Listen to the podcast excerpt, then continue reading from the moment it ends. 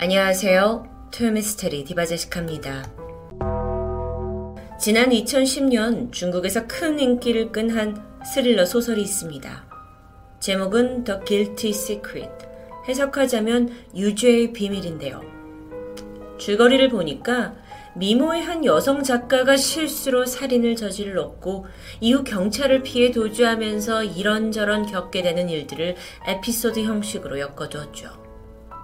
이 소설은 극중 주인공들의 심리와 이 행동을 아주 생동감 넘치게 잘 묘사했다는 호평을 받았고 발간과 동시에 주목을 받았습니다.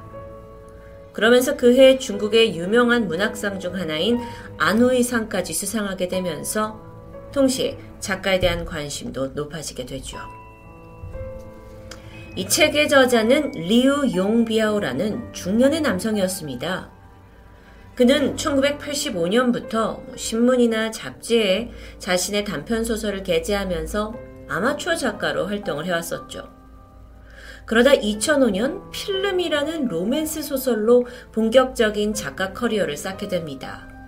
그렇게 시간이 흘러 2010년 마침내 소설 유죄의 비밀을 대성공시키면서 중국에서 유명한 작가로 자리매김하는데요.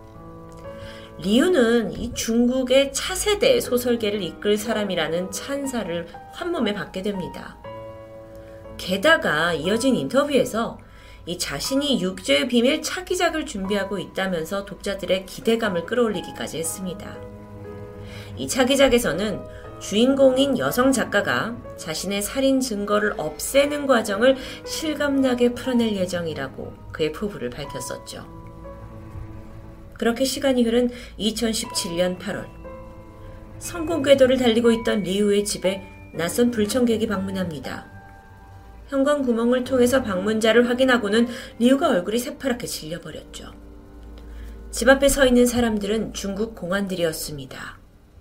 그런데 이내 리우 씨의 표정 또한 체념한 듯 바뀌었는데 현관문을 열자마자 공안들이 들이닥쳤고 빠르게 그의 손에 수갑을 채웁니다. 그 당시 집에 아내가 있었는데 무슨 일이냐면서 저지했지만 리우는 그저 고개를 푹 숙이고 있었죠. 리우 용비아오. 그는 젊을 때부터 문학에 아주 큰 흥미를 가지고 있던 청년이었습니다. 하지만 재능을 알아주는 사람은 많지 않았죠. 잡지사나 출판사를 일일이 찾아다니면서 원고를 투고했는데 겨우 한 작품이 해제되면 근근히 생활을 이어나가던 정도였습니다. 결국 그는 생활비를 벌기 위해서 일용직을 뛸 수밖에 없었고 그러다 겨우 시간이 남으면 가끔 소설을 쓰면서 살아가고 있었는데요. 그러던 어느 날 평소 알고 지내던 한 지인의 꼬임에 솔깃하게 됩니다.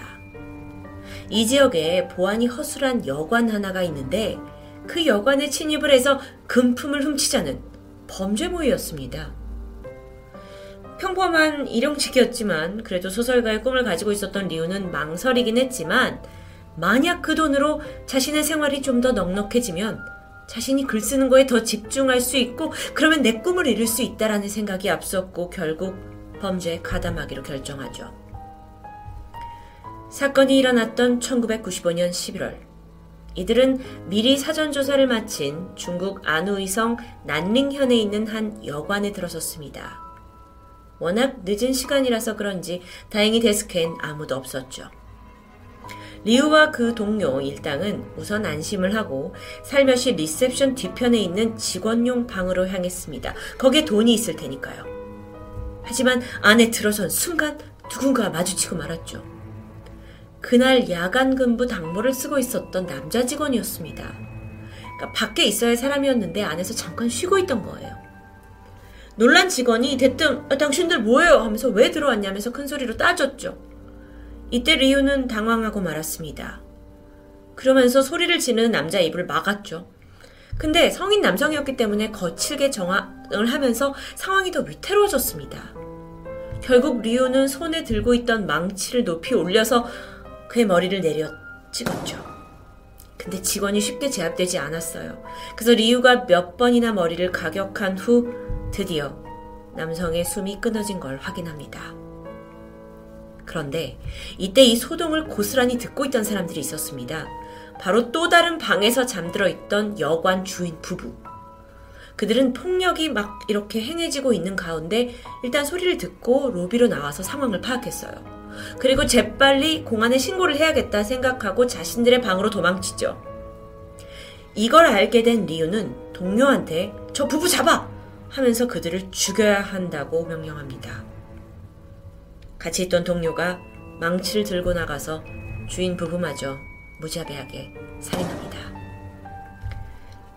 이 모든 일은 정말 순식간에 벌어진 일이었어요.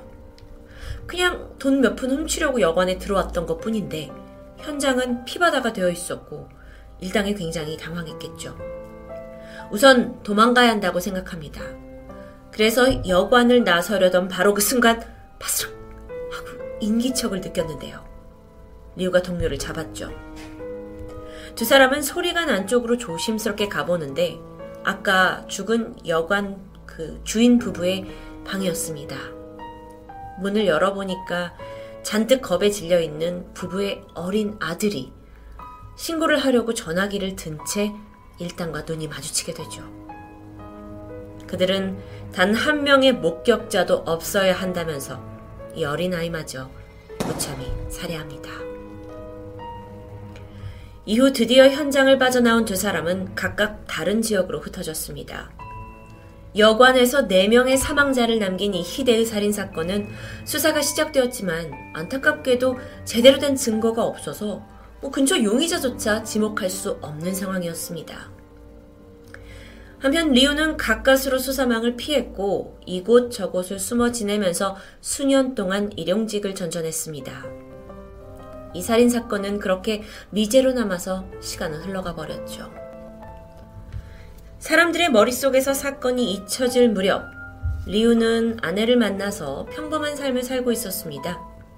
하지만 여전히 추리소설을 읽고 범죄 영화들을 보면서 나 또한 세상을 놀라게 할 만한 대작을 집필하겠다는 욕망에 사로잡혀 있었죠. 그리고 리오는 사실 남들이 절대 만들어내지 못하는 엄청난 소재가 있었는데 바로 그의 경험입니다. 이 실화를 소설로 옮기겠다고 마음먹은 이후에 그는 소름 끼치게도 그날 여관에서 자신이 4명의 사람들을 살해했던 상황을 수백 번씩 돌이켜보았습니다. 그날에 대한 죄책감은 잠시 제쳐두었고 그때 첫 직원을 마주했을 때의 그 숨막히는 당황스러움, 그리고 그를 죽여야 했던 급박한 이유, 그 감정 그대로 글을 써내려갔죠. 살해 직후에 느꼈던 공포와 두려움, 그리고 왠지 모를 그 쾌락까지 진짜 살인자만이 경험할 수 있는 복잡한 감정들이 소설에 그대로 담겼겠죠. 아, 거기에 더해서 지난 수년간 요리조리 공안을 피해 다니던 날들까지 마치 뭐 한편의 영화처럼 다 포함을 해보니까 살인마 영웅이 탄생하는 실화 소설이 만들어졌고 그게 바로 유죄의 비밀이었습니다. 자, 이 사건의 모든 전말이 밝혀지고 우리가 막 찬양했던 소설이 실제 사건이었다라는 게 밝혀지면서 중국에서의 파장은 어마어마했죠. 그동안 막 이 사람이 중국 소설계의 한 획을 그을 만하다라고 했던 사람들이 비판하기 시작했습니다. 그리고 그 파장은 문학계를 넘어서 중국 전역에 퍼지게 됐고 리우가 그간 출간해온 책은 전부 파기 조치됩니다. 그런데 리우가 자택에서 체포당했을 그 당시에 아내에게 편지 한 통을 건넸어요. 내용을 보니까 지금까지 살인을 저지른 후에 자신은 엄청난 죄책감에 밤잠을 이루지 못했고 사실 내내 체포되기를 기다려왔다, 간절히 원해왔다라는 내용이었죠. 뭔가 자신이 지은 죄를 뉘우, 뉘우 치는 것 같은 뉘앙스였지만 사실 생각해보면 자백이나 자수로 리우가 체포된 건 아니었습니다. 그건 바로 수년간 발전된 DNA 감식 기술 덕분이었죠. 22년 전, 이 살인 사건이 벌어진 여관에서는 사실상 아무런 증거도 발견하지 못했습니다. 그런데 건물 주변에서 범인의 것으로 추정되는 담배꽁초 하나가 발견됐던 겁니다. 1995년 당시의 기술로는 거기에 있는 침으로 범인을 특정 짓기란 역부족이었겠죠. 하지만 2010년에 들어서면서 기술이 정교해졌고 사건 발생 22년 만에 담배꽁초에 녹아있던 침의 DNA를 복원해서 리우 용바이오를 검거할 수 있었던 것이죠. 2018년 7월 30일 중국 저장성에 있는 한 인민법원에서 재판이 열렸습니다. 리우가 말하길 저는 이날을 20년 넘게 기다려왔습니다. 이제 제가 오랫동안 시달려왔던 고통에서 벗어날 수 있게 돼서 홀가분하다 라고 말했는데요. 그가 진심으로 뉘우친 건지 아니면 형량을 줄이기 위해 그런 척을 하는 건진 리우 본인만이 알겠죠. 그리고 또 이런 생각도 듭니다. 처음으로 저지른 범죄가 4명의 사람을 무자비하게 살해했다면 정말 그는 그게 첫 번째 범죄였을까요? 인민재판에서 중국 공안은 리우와 공범이었던 그 동료에게 사형을 선고했습니다.